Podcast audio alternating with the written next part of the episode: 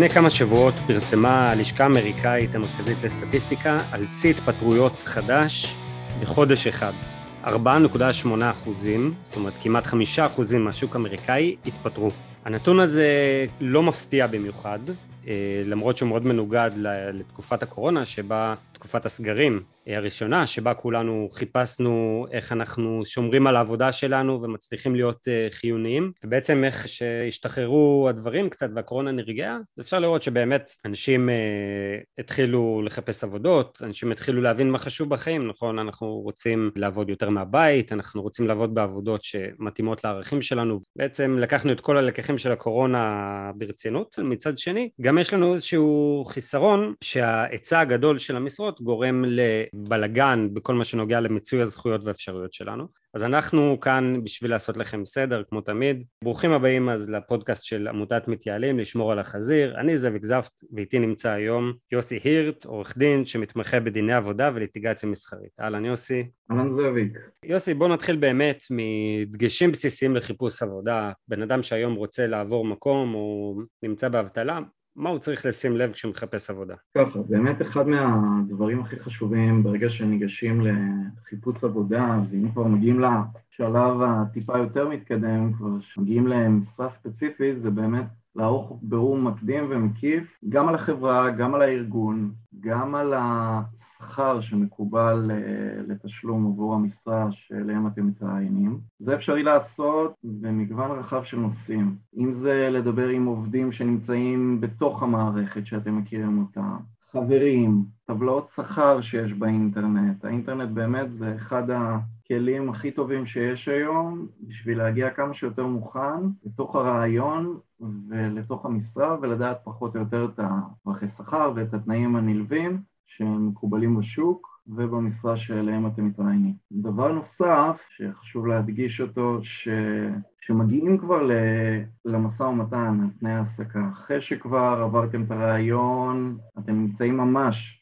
לקראת הכניסה לתוך, אה, לתוך מקום העבודה. אחד הדברים שהכי חשובים לעשות, בין היתר, לתת טווח של שכר בהתאם למה שביררתם בשוק, מה שאתם אה, מעריכים שמתאים לכם על פי הוותק והיכולות ומה שנהוג במקום העבודה. והדבר אולי שהוא חשוב לא פחות, זה תנאי עבודה והטבות שהן נלוות בעצם לשכר.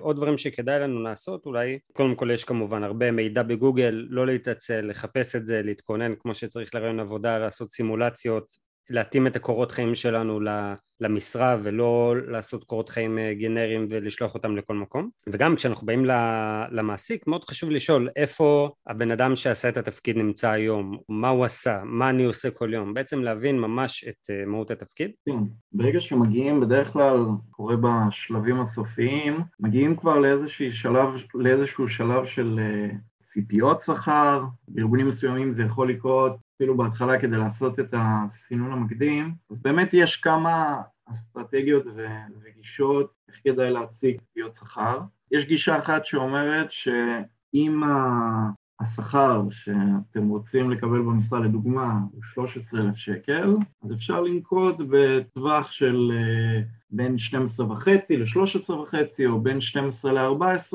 כדי להגיע לתחום ושבאמת יהיה איזשהו רף משחק מבחינת, אה, גם מבחינתכם וגם מבחינת המעסיק. יש גישה אחרת שאומרת לנקוט במספר ספציפי, בסכום ספציפי. חשוב שהוא יהיה סכום שבאמת לא יהיה מהמותן וסכום שהוא אה, באמת חשבתם עליו עד הסוף. דבר נוסף שהוא לא פחות חשוב, ואם למעשה אתם רואים שהטווח שכר או שהשכר שלכם הוא משקף את היכולות שלכם, אבל אתם רוצים לבוא ולשדרג אותו, אז יש לא מעט אפשרויות. אפשרות אחת, ואולי אחת מהמוכרות, זה לקבל קרן השתלמות. הרבה אנשים לא יודעים, אבל קרן השתלמות זו הטבה, זה לא משהו שהמעסיק מחויב לשלם אותו כמו אה, פנסיה לדוגמה. היתרון המרכזי בקרן השתלמות, העובד מהשכר שלו יכול להפריש, מפריש 2.5 המעסיק מפריש 7.5 כך שלמעשה יש הפרשה של 10 מסכום הברוטו של המשכורת שנצבר בתוך קופה. היתרון המרכזי בקרן השתלמות באמת, שזה אחד מהרכיבים היחידים שהוא פטור ממס רווחי הון. לאחר שהקופה נפתחת, בדרך כלל אחרי שש שנים, ניתן למשוך את הכסף, והכסף למעשה פטור ממס רווחי הון, ועל הדרך כמובן ש... שהוא צבר תשואה. יש עוד מגוון רחב של אה, הטבות, לדוגמה ימי חופש. אה, במסגרת המשא ומתן יש ימי חופש בסיסיים אה, שמגיעים לעובדים על פי חוק. עובד למשל שמתחיל לעבוד בעבודה חדשה, במשרה של חמישה ימים בשבוע, זכאי ל-12 יום נטו בשנה של, של חופש. במסגרת המשא ומתן אתם יכולים לבקש מספר ימי חופש מעל החוק, 15, 17, וזאת עוד הטבה שהיא שווה לא מעט כסף. דברים נוספים, ביטוחי בריאות, יש מקומות עבודה, בעיקר מקומות העבודה הגדולים שמעניקים ביטוחי בריאות בסכומים מאוד מזעריים שהעובד צריך לשלם עליהם כל חודש, שזה יורד מהתלוש שכר שלו למעשה, זאת עוד הטבה מעולה, יש חברות מסוימות שמעניקות את הזכות הזאת גם לבני המשפחה של העובד. תשלום עבור ימי מחלה, בעיקרון על פי חוק התשלום עבור יום המחלה משולם באופן כזה שעבור יום המחלה הראשון העובד לא מקבל כסף. ביום השני וביום השלישי העובד זכאי לקבל 50% מהשכר שלו, והחל מהיום הרביעי השכר שהוא מקבל זה יהיה השכר המלא.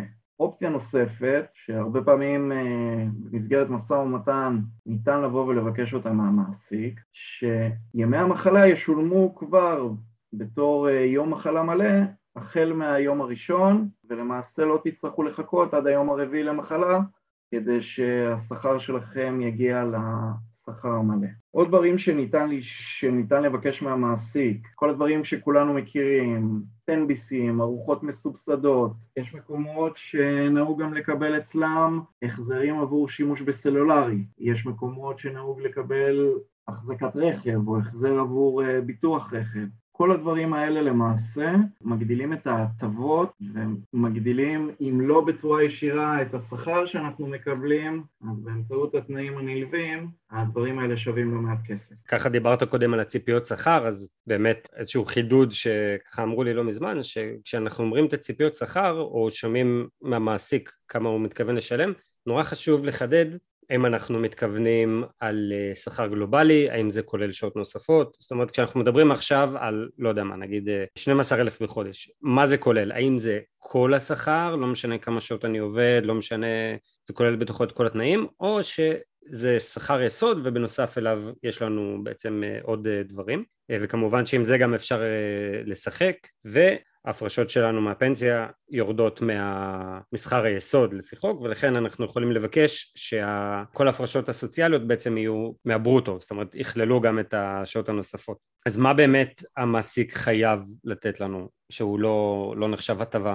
אז ככה, באמת, קודם כל חשוב להבין שמדברים על שכר, אז בעולם העבודה מדברים במונחים של ברוטו.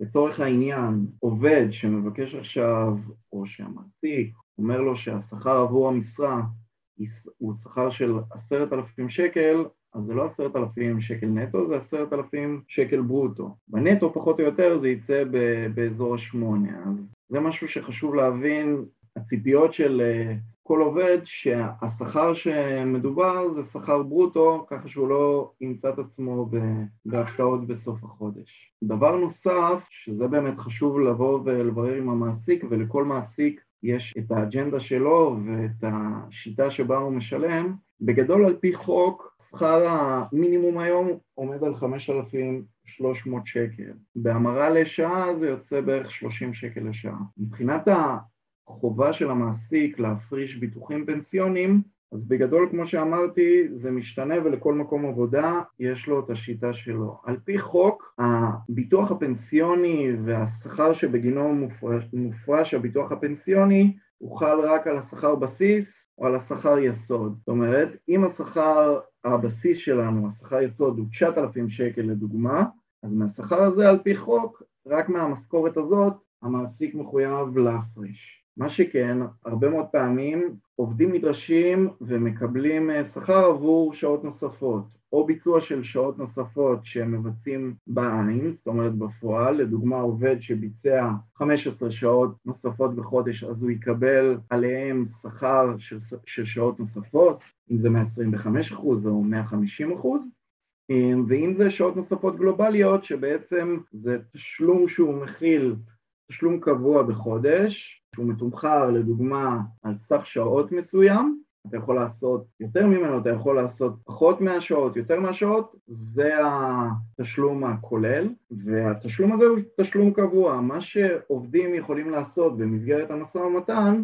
לבקש שבמידה ויש שעות נוספות, בין אם הן גלובליות ובין אם הן בביצוע בפועל, שהשעות הנוספות פלוס השכר בסיס יצטברו יחד למשכורת הכוללת, לדוגמה, אם יש לנו 9,000 שקל שכר בסיס ויש לנו 2,000 שקל עבור שעות נוספות גלובליות, אפשר לבקש במסגרת המשא ומתן שהפנסיה וההפרשות הסוציאליות יהיו מהמשכורת הכוללת, מהשכר של 11. כמובן, ופה אנחנו צריכים להדגיש שזו לא חובה של המעסיק ולא חובה שלו על פי חוק, אבל זה כן בהחלט משהו שניתן לבוא ולבקש אותו במסגרת המשא ומתן מה שיגדיל את ההפרשות הפנסיוניות ואת הסכומים, וכמובן שאחרי זה ישפיע על גובה קצבת הזקנה, כולנו נגיע לאי שם בסוף שנות ה-60. משנות 2008 יש חובה להפריש לכל עובד אה, שכיר, יש חובה למעסיק להפריש ביטוח פנסיוני. הביטוח פנסיוני למעשה מתחלק בין שלושה רכיבים, הוא מתחלק בין הפרשות שהעובד עצמו משלם, שבדרך כלל זה שישה אחוז משכר הברוטו, אם דיברנו על זה אז זה משכר יסוד, שהעובד מפריש. נקודה מאוד חשובה שלא מעט אנשים לא מודעים אליה, שהעובד יכול לבקש להגדיל את החלק שלו, לעבור למעשה משישה אחוז מהמשכורת, מהשכר שלו, שירד ושיופרש ממנו, להגדיל את זה לשבעה אחוזים, מה שאומר שהסכום שיצטבר בסופו של דבר, בסוף החודש, יהיה הרבה יותר גבוה וישפיע כמובן על uh, קצבת הזקנה ועל החיסכון הפנסיון. שני הרכיבים האחרים הם הפרשות שהמעסיק מפריש, שפה זה נחלק לשניים. הפרשה אחת של 6.5% היא הפרשה שהמעסיק מפריש לפנסיה והפרשות לפיצויים. ההפרשות לפיצויים גם פה הן נחלקות על פי שתיים. כיום מעסיק מחויב להפריש לפיצויים 6% על פי צו ההרחבה ובהרבה מקומות ומקומות ש... מקומות עבודה שהעובדים שם חתומים על, על סעיף 14 יש אפשרות להפריש 8.33 לפיצויים ההבדל בין ה-6% לעומת ה-8.33 שבמקרה שהפרישו לעובד 6% והעובד פוטר ממקום העבודה לאחר שנה או שהוא התפטר בנסיבות שמזכות אותו בפיצויי הפיטורים, המעסיק למעשה מחויב לעשות הפרשה של עוד 28 אחוזים מעבר לסכום שהופרש לו. יישובים של פיצויי פיטורים למעשה לוקחים משכורת חודשית ממוצעת, משכורת חודשית כפול מספר שנות העבודה, למשל אם עובד עבד אה, בשכר של עשרת אלפים שקל ברוטו לחודש והוא עבד שש שנים ופוטר, תחום פיצויי פיטורים שמגיע לו זה המשכורת החודשית, העשרת אלפים שקל, כפול מספר השנים שהוא עבד. פה במקרה שלנו זה שש שנים, ובסופו של דבר 60 אלף שקל. עכשיו, ברגע שהופרשו לעובד 6% ולא 8.33 לפיצויי הפיטורים, המעסיק למעשה הפריש לו רק 72 כדי להשלים את הסכום שמגיע, כדי שיגיע ל-60 אלף שקל, המעסיק נדרש לבוא ולהשלים עוד 2.33 שזה בדיוק ההפרש בין ה-6% של פיצויי הפיטורים לבין ה-8.33. לעומת זאת, ברגע שהמעסיק מפריש 8.33 לפיצויי הפיטורים מההתחלה, גם במקרה שהעובד פוטר, למעשה המעסיק כיסה את עצמו, והעובד יודע שבין אם הוא מתפטר ובין אם הוא מפוטר, הסכום הזה שנצבר שם אה, לפיצויי הפיטורים הולך איתו ונשאר שלו. אז זה למעשה המרכיבים של ההפרשות הפנסיוניות. עכשיו אה, ניצחתם במשא ומתן או הגעתם להסכמות והתקבלתם לעבודה ועבדתם את החודש הראשון וקיבלתם תלוש שכר. עכשיו אנחנו רוצים, אה, מבקשים שתלחצו שנייה לעצור שנייה את הפרק וללכת להביא את אה, תלוש השכר שלכם, אנחנו עכשיו נעבור ביחד על תלוש שכר וננסה להבין אותו, נכון? הרבה פעמים אנחנו מקבלים את התלוש וישר עוברים לברוטו נטו, מקסימום בודקים שבאמת הפרישו לנו מספיק אה, על השעות הנוספות או כל דבר כזה, אבל יש המון סעיפים שאנחנו בכלל לא מבינים כל מיני אותיות ומספרים אז עכשיו אנחנו הולכים לעשות סדר כדי שבאמת תתחילו להבין מה זה אומר, אז יאללה לכו תביאו. אז אה, יוסי בואו ספר לנו מה אנחנו רואים בעצם בתלוש. אולי בתור איזושהי הקדמה קצרה, אולי נבוא ונבין למה בכלל חשוב ל... לקבל תלוש שכר, למה זה יכול אה, לבוא ולעזור לנו, מעבר לזה שאנחנו יודעים, אוקיי, נכנס לנו איזשהו סכום לבנק כל חודש. תלושי השכר והחשיבות באמת לשמור על תלושי השכר הם חשובים משני היבטים מאוד מאוד מרכזיים. אחד, הרבה מאוד פעמים רובנו, או מי שלא מתעסק באמת בעולם הזה של, של דיני עבודה, לא מודע לכל הזכויות שלו, לא רואה כמה ימי מחלה, כמה ימי חופשה, מה נצבר, מה הופרש. ברגע שיש לנו, שאנחנו שומרים ומתעדים את כל תלושי השכר שלנו, אנחנו יכולים לבוא ולהסדיר מחלוקות עם המעסיק, ובמידה שהמחלוקות לא מוסדרות או שכבר עזבנו את מקום העבודה, באמצעות תלושי השכר ניתן לבוא ולהוכיח, אם זה בתביעה לבית הדין, מה הסכומים שלא שולמו לנו והיו אמורים להיות משולמים לנו על פי דין. דבר נוסף, שהוא לא פחות חשוב, בנוגע אולי עכשיו בתקופה של, של הקורונה, זכויות, בין אם זה זכויות של דמי אבטלה, תאונת עבודה, חופשת לידה, כל הדברים למעשה שקשורים למוסד לביטוח לאומי, הם מתבססים על תלושי השכר שלנו ועל חישוב של שכר ממוצע שהרווחנו בחודשים האחרונים. בשביל לקבל את הזכויות האלה מביטוח לאומי, אנחנו צריכים לבוא ולהציג את תלושי השכר שלנו שנוגעים לקבלת הזכות הספציפית שאותה אנחנו מבקשים. דבר נוסף, מבחינת תלוש השכר והחובה של המעסיק, אז מעסיק למעשה מחויב למסור לכל היותר ביום התשיעי של החודש שלאחריו משתלם השכר, מחויב להעביר משכורת ותלוש שכר לעובד. זאת אומרת, לצורך העניין, אם עכשיו עבדנו בחודש ינואר, אז תלוש השכר והמשכורת עצמה, המעסיק מחויב על פי חוק להעביר אותה לא יאוחר מהתשיעי לחודש של חודש פברואר. כמובן שהוא יכול להעביר את זה לפני זה, אבל זה הדדליין מבחינת המעסיק. אם נעבור טיפה ונסתכל על תלוש השכר, כמובן שיש הרבה מאוד צורות לתלוש שכר, וכל תלוש שכר נראה אחרת, אבל יש כמה דברים שהם בסיסיים ונמצאים בכל תלוש שכר. בדרך כלל זה יכול להיות מצד אה, שמאל למעלה, בדרך כלל נמצאים הפרטים האישיים. שזה כולל את שם העובד, שם המשפחה, המצב המשפחתי שלו, בסיס השכר שלו, אם זה בסיס שכר שהוא בסיס שכר חודשי, שזה העובד שמקבל משכורת פעם בחודש, יכול להיות בסיס שכר של עובדים יומיים, יש עובדים שמקבלים את השכר שלהם פר יום, יש עובדים שעובדים פעמיים בשבוע, והם נקראים למעשה עובדים יומיים, יש בסיס שכר נוסף שהוא בסיס שכר שעתי לעובדים שעתיים שמקבלים עבור כל שעת עבודה שהם עובדים. עוד דבר נוסף, עוד רובריקה שנמצאת, חלקיות המשרה. כמו שאנחנו יודעים, המשרות הרגילות שלנו הן משרות של 100%, אבל יכול להיות גם uh, עובדים שעובדים ב-50% משרה, ב-70% משרה, חלקיות משרה גם אמורה להיות מפורטת בתלוש השכר. דבר נוסף שצריך להיות זה ותק ותחילת עבודה. למה כל כך חשוב שהוותק ומועד תחילת העבודה שלנו יהיו שומים והתאריכים שיהיו שם יהיו תאריכים נכונים? הדבר הזה מאוד חשוב בעיקר בסיום העבודה. לכל מה שנוגע לגבי קבלת פיצויי פיטורים. פיצויי פיטורים, כמו שאמרנו, מחושבים לפי מספר השנים, אז לכן חשוב שהוותק, הוותק שנצבר, יהיה בעצם רשום ורשום בצורה נכונה, ככה זה ימנע גם מחלוקות וגם uh, אתם תוכלו לדעת בדיוק מה הוותק שצברתם ובהתאם לכך את הזכאות שלכם לפיצוי הפיטורים. אם מסתכלים, אם אנחנו מדברים על הרובריקה הכי גדולה למעשה, שהיא נמצאת איפה שרואים את השכר הרגיל, את השעות הנוספות, אז יש לנו רובריקה, ופה גם חשוב להדגיש, יש לנו את השכר הרגיל.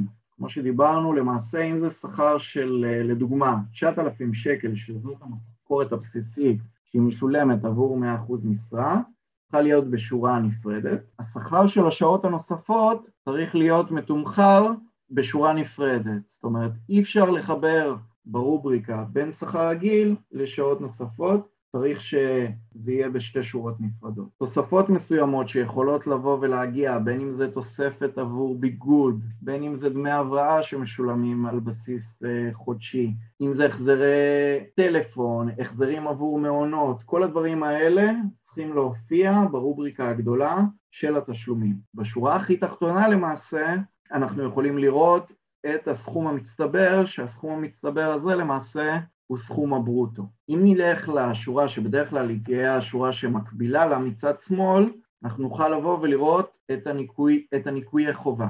הניקויי חובה למעשה זה ההבדל בין השכר ברוטו לשכר נטו, שבדרך כלל בניקויי חובה אנחנו נוכל לראות שם סכום שמשולם לביטוח לאומי. זה סכום שהמעסיק מעביר אותו לביטוח לאומי, מוריד אותו מהשכר ברוטו של העובד, וזה סכום שכל אחד מאיתנו מחויב לשלם אה, עבור ביטוח לאומי. זה הסכום שמקנה לנו אחרי זה למעשה את הזכאות לקבל את כל הקצבאות מביטוח לאומי. בין אם זה חופשת לידה, בין אם זה דמי אבטלה, זה תשלום שהוא חובה. תשלום נוסף זה תשלום של מס בריאות. אה, זה מס שמחושב בהתאם ל... בהתאם למשכורת של העובד. זה סכום שמשולם למעשה על מנת לסבסד את קופות החולים, את השירותים הבריאותיים שאנחנו מקבלים. גם זה, זה מס שהוא חובה. שני דברים נוספים שיש שם, זה הפרשות לפנסיה, ההפרשות של העובד לפנסיה, שאמרנו שזה יכול להיות או 6 אחוז, שזה בדרך כלל, או 7 אחוז אה, מהשכר ברוטו אם העובד ביקש לבוא ולהגדיל את זה, וזה כמובן רק הסכום שיורד מהעובד, זה סכום שהמעסיק מנקה לעובד ומפקיד את זה לקופת הביטוח הפנסיוני על שם העובד. והדבר האחרון אולי שאנחנו רואים וממנו אנחנו הכי מפחדים זה התשלום אה, למס הכנסה, שלמעשה התשלומים למס הכנסה והניכויים למס הכנסה מחושבים באופן שהוא פרוגרסיבי, זאת אומרת, יש טבלאות, ניתן לראות את זה באינטרנט, עד שכר מסוים, השכר עצמו לא מחויב במס, בין שכר מסוים לשכר שהוא יותר גבוה יש אחוז מס 10 אחוז, 14 אחוז, 21 אחוז וכן הלאה וכן הלאה עד למדרגת שכר מקסימלית של 48 אחוז. אם נראה טיפה יותר למטה, ששם גם יש נתונים מאוד מאוד חשובים, חשוב לשים לב שימי העבודה שעבדנו באותו חודש ספציפי הם נמצאים ורשומים. לדוגמה, ביום עבודה בחודש ממוצע יש בין 21 ל-22 ימי עבודה, אנחנו מדברים כמובן על מקום עבודה של עובדים בו חמישה ימים בשבוע, ולדוגמה העובד עבד 20 ימים ולא עבד 22, אז הימים האלה שהוא עבד בפועל צריכים לבוא ולהיות רשומים, וכמובן הימי ההיעדרות שלו צריכים להיות uh, מצוינים בתלוש השכר. שעות ליום, השעות ליום בדרך כלל יופיעו שמה שהשעות ליום של משרה מלאה זה 8.36 שעות פר יום נטו, שבדרך כלל רוב מקומות העבודה שאנחנו מכירים אותם עובדים בצורה של uh, תשע שעות. למה זה נעשה בצורה הזאת? בגלל שהתשע שעות מכילות בתוכם כבר חצי שעה, 24 דקות של הפסקה שהיא נכללת למעשה כחלק מיום העבודה. דבר נוסף שמופיע שם זה נקודת זיכוי. נקודות זיכוי זה אחד הדברים שמגדירים למעשה מה גובה המס שנצטרך לבוא ולשלם. שכמובן יש הרבה מאוד הטבות uh, מס, לדוגמה, אנשים שגרים ביישובים מזכים, ביישובי ספר, הם זכאים לנקודות זיכוי במס הכנסה, כמובן אפשר לבוא ולהיכנס בבדיקה קצרה ולראות uh, אם היישוב שלכם נכלל בתור יישוב שזכאים לקבל בגינו הטבת מס. יש עוד כמה וכמה עילות, למשל סיימתם תואר ראשון, בשנה שלאחר סיום התואר הראשון אתם יכולים לקבל נקודת מס נוספת, הנקודות מס הרגילות של כל אזרח ישראלי זה 2.25 אחוז, כל תוספת בעצם אה, מגדילה את נקודות המס, ובעברית פשוטה ככל שיש יותר אה, נקודות מס, ככה אומר שתצטרכו לשלם פחות מס הכנסה. עוד דברים שמזכים בהטבות מס, לדוגמה, אישה שיש לה ילדים, היא זכאית לעוד אה, הטבת מס, לעוד נקודות מס. סיימתם תואר שני, אתם זכאים לחצי נקודת מס. הרבה מאוד אלמנטים למעשה, הרבה מאוד עילות שיכולות לבוא ולזכות אתכם בהטבות מס, מה שייתן לכם את האפשרות לשלם פחות מס הכנסה בתלוש השכר שלכם. לאחר מכן יש את אחוז המס השולי. דיברנו על זה שלמעשה יש אחוז מס שהוא נגזרת מהסכום השנתי או הסכום החודשי שכל עובד מרוויח אה, בחודש. האחוז מס הזה, לדוגמה אם רשום לכם עשרה אחוז מס שולי או ארבע עשרה אחוז מס שולי, זה אומר שמתוך השכר ברוטו שלכם, עשרה אחוז או ארבע עשרה אחוז מהשכר הזה צריכים להיות משולמים למעשה למס הכנסה ואתם תראו את זה בניכויי חובה. אם נמשיך ברובריקה של הנתונים נוספים אפשר לראות את השכר לביטוח לאומי, את השכר המבוטח ונתונים על אה, הביטוח הפנסיוני. השכר ביטוח לאומי בלא מעט פעמים יכול להיות שאתם תראו אותו בסכומים שהם קצת שונים. למה חשוב השכר לביטוח לאומי? השכר לביטוח לאומי זה השכר שבמקרה שאנחנו מגיעים עכשיו לתביעה של תאונת עבודה, פוטרנו או שיצאנו לחל"ת ואנחנו רוצים לקבל דמי אבטלה, החישוב שעל בסיסו נעשה, על בסיסו תקבלו את גובה הקצבה, הוא נגזר מהשכר לביטוח לאומי. דבר נוסף שנמצא בתוך הרובריקה זה השכר המבוטח. השכר המבוטח זה השכר למעשה שהמעסיק מצהיר עליו לקרן הפנסיה, או השכר אה, או הבסיס, או במקרה שהגעתם להסכמה עם המעסיק, השכר הכולל שממנו מופרשת המשכורת, ממנו מופרשים האחוזים לביטוח הפנסיה, זה השכר שמבוטח. מה זאת אומרת שכר שמבוטח? במקרה שלדוגמה מישהו מאבד, עובד מאבד אה, אובדן כושר עבודה, נכנס עכשיו, חס וחלילה עבר איזושהי תאונה, נכה, לא יכול לעבוד, או נפטר למעשה או משהו כזה, השכר המבוטח זה השכר, זה השכר למעשה או שיינתן אה, ליורשים שלו, או השכר שאותו בהתאם לכל אחד אה, לתנאים שלו עם קרן הפנסיה, זה שכר שממנו ייגזר הסכום החודשי שישולם לכם מקרן הפנסיה במקרה של אה, נכות חס וחלילה או אובדן כושר עבודה. יש לנו את הרובריקה השנייה למעשה שהיא אה, כוללת בתוכה נתונים מצטברים. זה סך כל הנתונים ששולמו על ידי המעסיק, גם עבורכם, בין אם זה לביטוח לאומי, בין אם זה למס הכנסה, וסך כל המשכורות הכולל שישתלם לכם עד לאותו חודש. רובריקה נוספת שיש, וזה חשוב לא פחות, חשבון של חופשה וחשבון של ימי מחלה. אמרנו שלמעשה עובד חדש שהוא נקלט לעבודה על פי חוק, מדברים כמובן על uh, מקומות עבודה שעובדים בהם חמישה ימים בשבוע, יש 12 ימי חופשה נטו. הימי חופשה שאנחנו מקבלים אותם הם נצברים למעשה חודש בחודשו. זאת אומרת, עובד במשרה מלאה, זכאי כל חודש לצבור יום חופש אחד. אמ, ברובריקה הזאת של ימי החופשה אנחנו יכולים לראות גם מה הניצול של ימי חופשה. זאת אומרת, אם לצורך העניין צברנו חמישה ימי חופשה ובחודש מסוים ניצלנו שני ימי חופשה, אז חודש שלאחר מכן כמובן שאנחנו צוברים עוד יום חופשה, אבל מנגד ניצלנו שני ימי חופשה, אז אנחנו נבוא ונראה את זה ונוכל לעקוב אחרי סך ימי החופשה שיש לנו, וכמובן שהימים נצברים ושהמעסיק מחשב לנו את הימים האלה בתור ימי חופשה שמגיעים לנו. רובריקה נוספת אה, שאנחנו נוכל לראות בתלוש השכר זה רובריקה שמחשבת את ימי המחלה. בגדול, על פי חוק, עובד זכאי לצבור בכל חודש אחד וחצי ימי מחלה, ובחישוב שנתי זה 18 ימי מחלה. כמובן שזה המינימום, וזה עוד דבר שאפשר אה, לבוא ולבקש מהמעסיק ימי מחלה נוספים, מעבר ל-18 ימי המחלה השנתיים.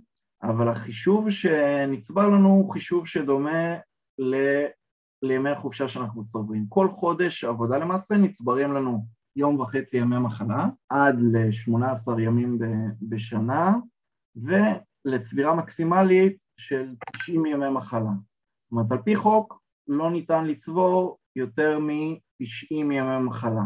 הימים האקסטרות למעשה הולכים לאיבוד, אה, כמובן כל עוד שהם לא מומשו. דבר נוסף שחשוב לדעת, במיוחד אולי אפילו בתחילת עבודה, בגלל שהצבירה היא צבירה חודשית ואנחנו למעשה לא מקבלים את סך ימי המחלה השנתי שלנו כבר מתחילת העבודה, חשוב לשים לב שמבחינת הזכות לקבל אה, דמי מחלה או תשלום עבור ימי מחלה, זה רק בהתאם לימי המחלה שצברנו בפועל. לדוגמה, אם בחודשיים הראשונים צברנו שלושה ימי מחלה, שבחודש הראשון צברנו יום וחצי ובחודש השני צברנו יום וחצי, לא נוכל לנצל יותר ימי מחלה ממה שצבורים לנו. זאת אומרת, אולי נוכל לנצל, לא נקבל בעבורם אה, תשלום והם לא יחשבו לימי מחלה. ולבסוף, ברובריקה האחרונה, אנחנו יכולים לבוא ולראות את uh, שכר הנטו שלנו, שזה באמת מה שמעניין ומה שאנחנו רואים בפועל שהוא עבר לנו לחשבון הבנק, שהשכר הנטו למעשה הוא ההפרש בין השכר ברוטו, בניכוי של כל הדברים שדיברנו, בין אם זה ביטוח לאומי, מס בריאות, פנסיה, מס הכנסה, לאחר כל החישוב הזה מגיע למעשה השכר נטו. אני רוצה לבוא ולהדגיש, אמ, יש הרבה מאוד מחשבונים, אפליקציות אפילו, שאפשר לשים את הנתונים שלכם, את שכר הברוטו שלכם, פלוס הנתונים הנוספים, ולמעשה לבוא ולראות בחישוב שהוא כללי, מה השכר נטו שאליו תוכלו להגיע. יפה, וואו, חתיכת אה, מונולוג. זה ככה מאוד אה, מפורט.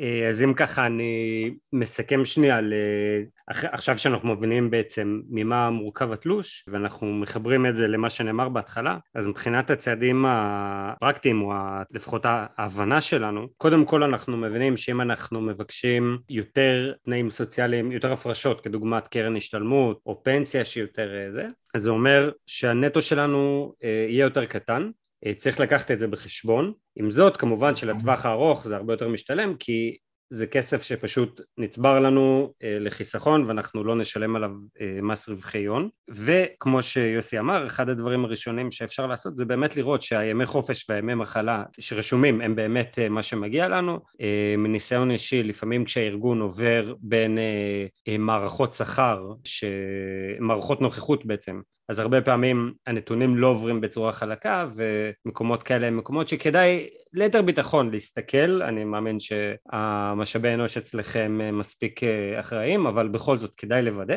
ועוד דבר שכדאי אה, אה, לוודא זה באמת גם כמו שיוסי ציינת שאחת הסיבות שכדאי שיהיה לנו תלוש זה כדי שנוכל להוכיח אחרי זה איזה הפרשות היינו צריכים לקבל. לא תמיד מפרישים לנו באמת את מה שרשום בתלוש. זאת אומרת לפעמים רשום שמופרש סכום לקרן פנסיה ובפועל לא התבצעה ההפרשה עצמה, זה נדיר, זה לא משהו שהוא קורה כזה הרבה לפחות לפי מה שאני מכיר, אבל יש לי חברים שעבדו בארגון שרשם להם את ההפרשות בתלוש, בפועל לא ביצע את ההפרשה. עם זאת אני אסתייג ואני אגיד שלא צריך להיבהל כשנכנסים לקרן, לחשבון של הקרן פנסיה, אם אתם לא רואים את ההפרשה אה, מיד לאחר התלוש זה לוקח זמן להתעדכן, אבל כן כדאי להיות באיזשהו מעקב על זה. בדיוק בהקשר הזה אני חושב שיש שתי נקודות ממש מצוינות. מה שנגעת לגבי אה, ההפרשים שיכולים להיות, אתם רואים בתלוש שהופרש לכם שכר עבור קרן הפנסיה, בין אם זה אתם הפרשתם ובין אם זה המעסיק הפריש, זה לאו דווקא אומר שההפרשות האלה בוצעו בפועל, וכן זה דבר מאוד חשוב אה, לעשות את ההצלבות, ובדיוק כמו שציינת, הרבה מאוד פעמים, אם ניכנס לאזור האישי שלנו בקרן הפנסיה או אה, בקרן ההשתלמות, אנחנו לא נראה את הסכומים האלה שהופרשו, בגלל שהמערכות בדרך כלל מתעדכנות ב-15 לחודש, עבור החודש שעבר. אז יכול להיות באמת דלתא כזאת של חודש וחצי, אבל אם באמת אתם נכנסים ואתם רואים שההפקדות כן מבוצעות בצורה סדירה, אז לפחות מהבחינה הזאת אתם יכולים לבוא ולהיות יותר רגועים. עד כאן להיום, אנחנו בעצם את כל הנושא הזה של דיני עבודה, דיני עבודה אנחנו חילקנו לשני פרקים, יוסי יהיה איתנו גם בפרק הבא לדבר על עוד כל מיני זכויות שיש לנו כעובדים, ככה ממליץ לעקוב. יוסי, תודה רבה. תודה רבה זאביק. תודה לכם על ההאזנה. אני מזכיר שאתם מוזמנים תמיד לשלוח אלינו שאלות, לשלוח לחברים כדי שבאמת נוכל להגיע לכמה שיותר אנשים. מוזמנים גם להצטרף לקבוצת הפייסבוק שלנו, מתייעלים, או להיכנס לאתר ולקרוא שם איזה חומרים שבא לכם. יאללה ביי.